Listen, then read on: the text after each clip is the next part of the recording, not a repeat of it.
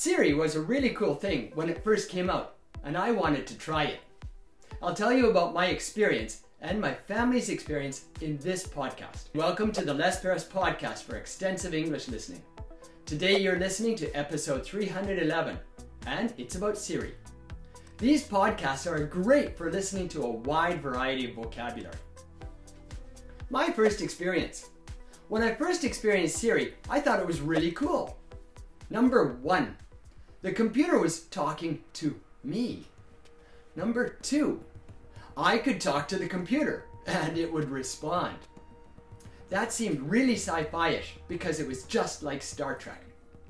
You know, the scenes in Star Trek where the captain says, Computer, and then says some kind of command or asks a question. A little more modern version of this is The Avengers with Jarvis in the Iron Man scenes. Siri is just like Jarvis, except it isn't. Disappointment. I was disappointed with Siri because it sometimes made mistakes.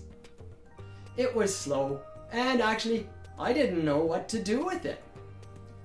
The second point is probably the biggest one. I didn't know what to do with Siri. I was used to doing things for myself. In fact, it felt strange. I didn't trust Siri.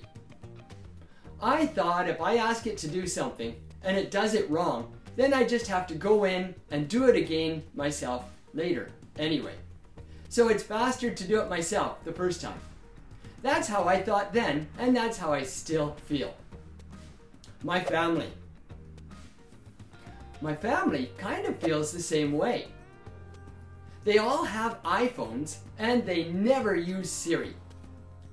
They find it much faster to get that direct connection through their fingertips with the screen, I guess.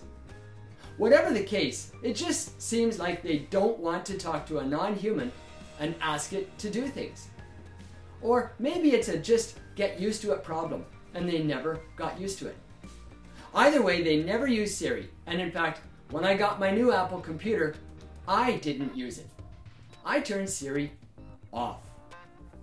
That brings me to the next point spooky. I think Siri is kind of spooky because it listens to you. I want Siri turned off because I don't want it listening to me. Siri may be sending data off to God knows where. I don't want that data being sent about me. Now, let's be open here.